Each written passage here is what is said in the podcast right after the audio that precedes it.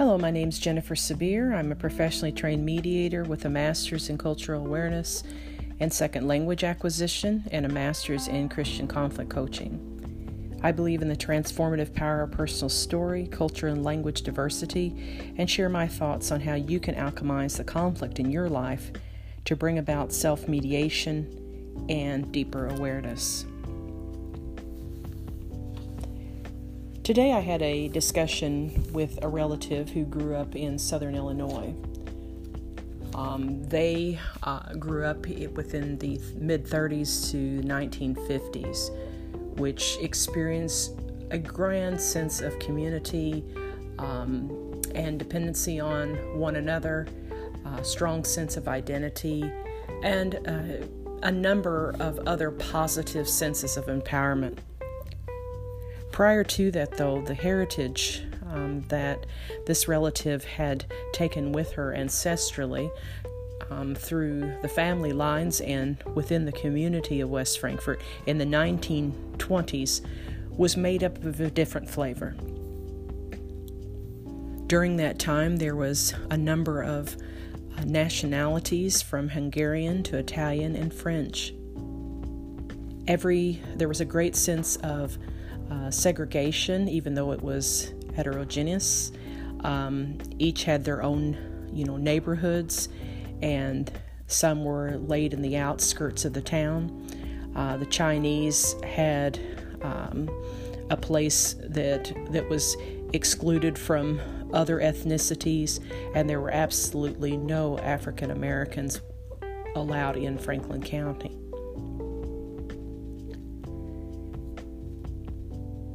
In the latter part of 1920, a mob of over 3,000 took over the town of West Frankfort, threatening to drive out the population of foreigners.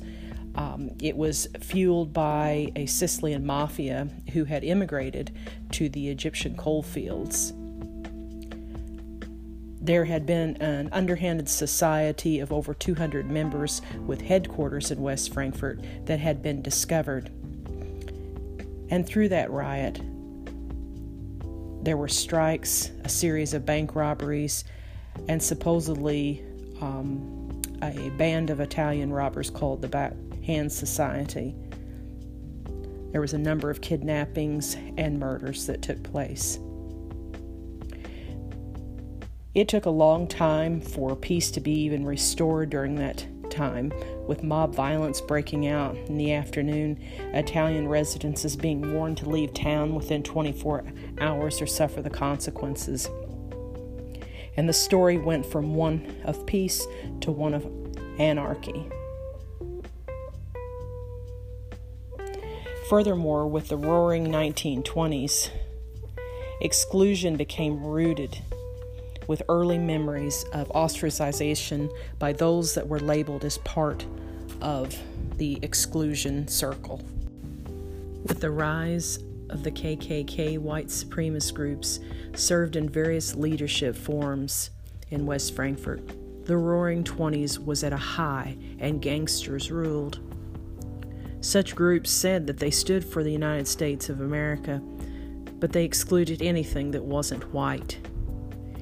Exclusion is still an issue nearly 100 years later, only ethnicity is not at the forefront. The growing expanse of the internet has brought with it an influx of diverse and cultures from global places where normally community and a sense of um, social inclusion has left them feeling victimized when they're faced with a faceless person excluding them. Exclusion is often rooted in early memories of ostracization by those that we labeled as part of our social circle. Equally, in the millennial to Gen Z era, social media exclusion is apparent in threatening people's sense of confidence, their sense of belonging, contribution, and how they define relationship. Ghosting has replaced Dear John letters, and ignoring others' comments and live inclusions has replaced selective party lists. emoticons and insta blocks has replaced Goodbye Felicia. I've seen activists for cyberbullying and peace and personal growth treat the common person online like a piece of dried gum on their shoe. They know they're there, but they ignore it anyway.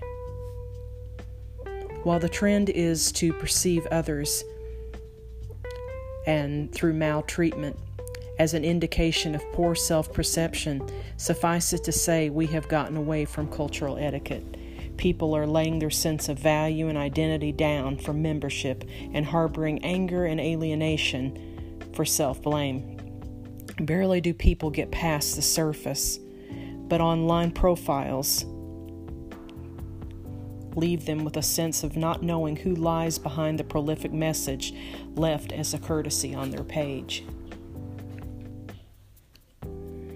I have watched where a, a, growing trend of um, helping people move past senses of um, disempowerment um, through delving into looking past their wounds um, from childhood and whether or not they feel like they belong in a, to a sense of a social circle or whether they don't.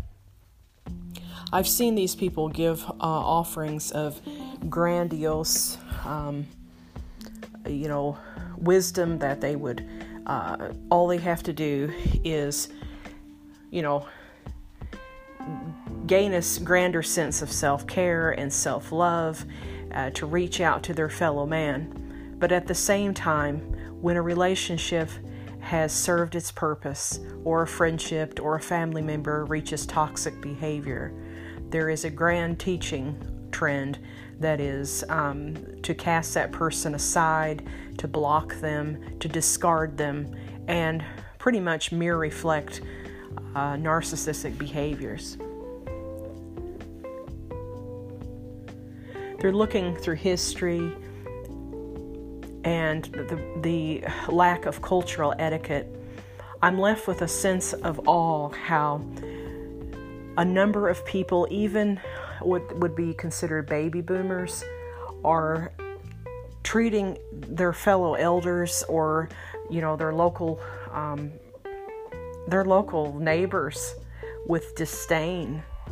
Um, if they're in their if they're in their way or they are um, you know not going to provide them the kind of offerings that they are looking for that, that then they are not um, benefiting them to return to a sense of community especially with social media we need to move beyond armchair community to a real sense of understanding the person and the persons that help us become who we are. We are not an identity that is void of those around us,